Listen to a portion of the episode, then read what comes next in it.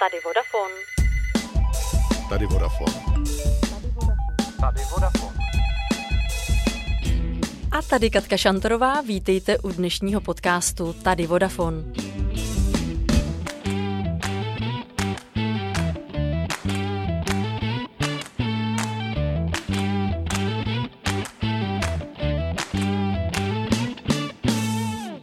Každého z nás se dotklo téma válka na Ukrajině. Pravdou ale je, že jsme o něm ještě nemluvili v našem podcastu. Pozvala jsem si dnes do studia mojí kolegyni z externí komunikace Charlotte Dětkovou, kterou by ještě před měsícem nenapadlo, že tohle nelehké téma budeme v tiskovém oddělení Vodafonu řešit téměř denně. Společně si budeme povídat o tom, jak Vodafone podpořil válečné uprchlíky. Ahoj Charlotte, vítám tě v našem podcastu. Děkuju moc za pozvání, Káťo. Proč vlastně řešíme v tiskovém oddělení Vodafonu válku na Ukrajině v takové intenzitě? Protože pro každého člověka, který se ocitne v krizové situaci, tak je důležité zůstat v kontaktu se svými blízkými. My jsme čekali, že ve chvíli, kdy jsme se probudili do války, nám začnou psát novináři a začnou se ptát, zda se změnil provoz v naší síti v souvislosti s válkou na Ukrajině. Jak to tedy bylo? V prvních dnech války tak my jsme opravdu zaznamenali výrazný nárůst, a to zejména hovorů. Například dvacátého sedmého února denní objem provolaných minut vzrostl zhruba o šest tisíc šest set procent oproti běžnému provozu. A my jsme se tomu samozřejmě museli rychle přizpůsobit. Proto jsme v prvním týdnu zavedli volání i roaming na Ukrajině zdarma a to zvýhodněné volání tak platí až do dneška, i když v trochu změněné podobě. Volající na Ukrajinu nyní mají zdarma prvních sto minut jejich volání a další minuta je stojí korunu. Ale to nebyla jediná pomoc, kterou my jsme od začátku války poskytli. Úplně v těch prvních dnech tak jsme kolegům v Maďarsku zapůjčili dvě pojízdné základnové stanice, tak aby mohl být posílen signál bezprostřední blízkosti ukrajinských hranic. Věnovali jsme také dva miliony korun z humanitárního fondu nadace Vodafone. Vyhlásili zaměstnaneckou sbírku a věnovali jsme také zhruba jedenáct tisíc simkaret a dalších asi tisíc pět set společně s mobilními telefony celonárodní sbírky mobily pro Ukrajinu. Ty jsi, Charlotte, zmínila právě tu sbírku mobilů. Za mě to byl vlastně lidsky nejzajímavější počin. Mám pocit, že tím žila celá naše firma. Pojď mi říct, kdo s tím přišel a jak se vlastně jako holka z tiskového oddělení k tomu dostala, že o tom budeme spolu mluvit. Já jsem se k tomu, Káťo, dostala úplně jako slepá k houslím, ale nebudu předbíhat. Ten nápad se zrodil u šéfky korporátní komunikace Zuzky Holé, jaký s láskou říkáme naší vrchní velitelky. A my jsme ji samozřejmě nemohli v téhleté situaci nechat a i s ostatními kolegy v týmu, tak jsme se jí snažili maximálně pomoct. To moje zapojení ale bylo trochu zvláštní. Já jsem sama vůbec nečekala, že budu tu sbírku tak intenzivně řešit. Dobrovolně jsem se přihlásila na jedné z porad k úkolu, že se mi budou hlásit firemní dárci, kteří se uspořádají interní sbírku telefonů. Já se jejich jména zaeviduji a potom jim jménem Vodafonu na konci téhle akce poděkuji. Stalo se ale to, že můj kontakt se objevil téměř ve všech firemních kanálech a začala poměrně jízda. Byly to velmi intenzivní dva týdny, kdy jsem byla v kontaktu nejenom s těmi firemními dárci, kterých nakonec bylo víc než sto, očekávali jsme, že jich bude tak deset až dvacet, ale také s kolegy uvnitř firmy, kteří měli k té sbírce různé dotazy, byly to samosprávy, které se na nás obracely, ale také neziskové organizace. Ono se řekne sbírka, ale nebyla to připravená krabice na staré telefony u dveří, kterou by pak nikdo z nás odvezl do neziskovek. Řekni mi, co všechno to tedy znamenalo, co, co taková sbírka obnášela? Máš pravdu, že to nebyla klasická sbírka ve smyslu, že někam odneseš dar a my ten dar potom předáme dál.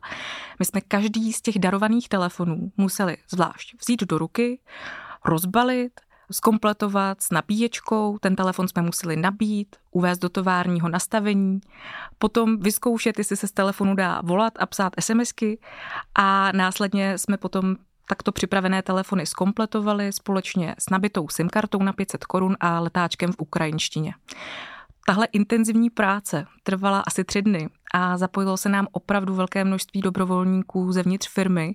Těch lidí se tam během těch tří dnů vystřídalo zhruba šedesát a já bych jim chtěla ještě i tímto způsobem hrozně moc poděkovat za to, jak nadšení byli a s jakou vervou se do tohohletoho úkolu vrhnuli.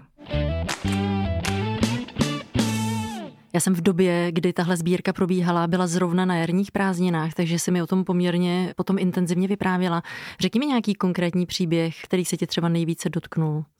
Káťo, ty bys chtěla jeden příběh, ale já jich mám hned několik, protože tyhle ty tři dny a vlastně i ty následující dny a týdny tak byly dost emočně nabité a mě utkvělo v hlavě hned několik okamžiků. Vůbec v té první fázi, když jsme ještě řešili to samotné darování, tak se třeba objevila situace, kdy někteří firemní zákazníci se rozhodli přispět ne tím způsobem, že nám darují své vyřazené telefony, ale rozhodli se nakoupit úplně nové přístroje, často i v řádu deseti tisíců až sta tisíců korun. Právě proto, aby těm ukrajinským uprchlíkům pomohli co nejlépe, aby měli k dispozici kvalitní techniku. Stala se taková zajímavá věc, kdy třeba jeden zákazník se rozhodl věnovat asi třicet šest úplně nových telefonů, ale v tom balíčku nebyly nabájecí kabely, jenom konektory. To spustilo obrovskou vlnu solidarity i mezi kolegy, kde jeden malý tým se rozhodl, že by byla škoda o takový radar přijít.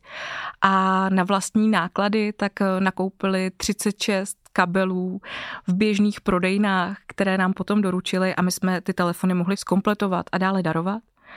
Ale to není všechno. Během rozbalování těch mobilních telefonů jsme narazili i na pár překvapení, kdy lidé psali ručně psané dopisy a vzkazy, některé i v ukrajinštině, kde uprchlíkům vyjadřovali podporu. A u telefonů byly přibaleny i třeba balíčky s drobnými dárky pro děti nebo tablety, kde bylo přímo napsáno, že jsou pro děti na hraní, což nás všechny opravdu vzalo za srdce. A v neposlední řadě také všechny darované telefony prošly rukama našich kolegů ve skladech, kde pracuje i několik lidí, kteří jsou ukrajinské národnosti a ti sami se nám potom ozývali s obrovským poděkováním, jak je celá tahle akce dojímá a jak jsou rádi, že mohou pracovat právě pro Vodafone.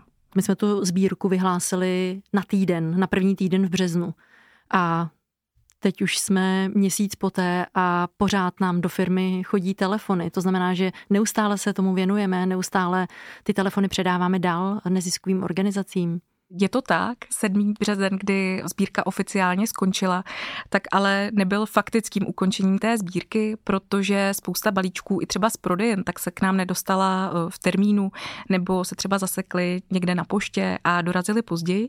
Takže v tuhletu chvíli nám stále proudí nové a nové telefony, které my stejně jako v té předchozí vlně vyčistíme, nabijeme, zkompletujeme a prostřednictvím neziskových organizací darujeme dál. Nutno říct, že nám během té sbírky prošlo rukama mnohem větší množství telefonů.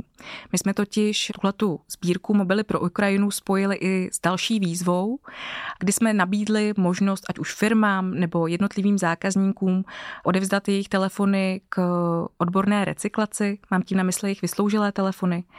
A takovou příležitost využilo asi patnáct set z nich. My jsme se rozhodli, že výtěžek z té recyklace tentokrát nevěnujeme na projekty nadace Vodafone, takové ty tradiční, jako je například Záchranka nebo aplikace BrightSky, ale že je také věnujeme na podporu ukrajinských uprchlíků. Charlotte, já vím, že se tomu věnuješ téměř denně a ze sociálních sítí nám chodí například otázky typu, zda skutečně uprchlíci z Ukrajiny ty telefony potřebují. Káťo, my máme zpětnou vazbu od neziskových organizací, kterým jsme ty mobily i SIM karty věnovali. A ta zpětná vazba je taková, že mají opravdu velké uplatnění. Já hned moc ráda vysvětlím, proč. Ta situace se hodně měnila v čase. Lidé, alespoň podle našich informací, kteří prchali v té první vlně, měli čas rozmyslet se, kam vyrazí a připravit se na to, zabalit si ty nejnutnější věci.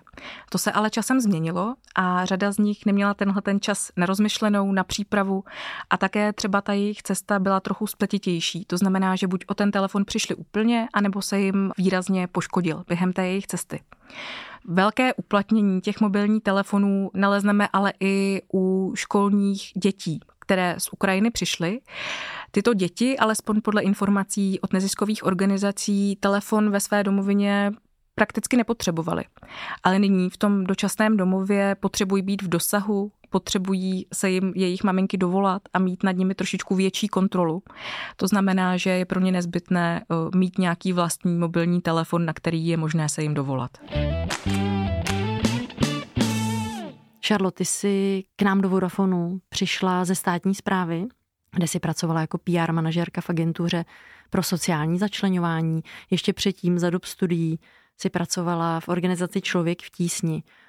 Jaké to je, když jsi teď přešla vlastně na druhý břeh a pracuješ v korporaci? Máš pravdu, že ten přechod nebyl pro mě vůbec jednoduchý a já sama jsem měla vůči práci v korporaci hodně předsudků.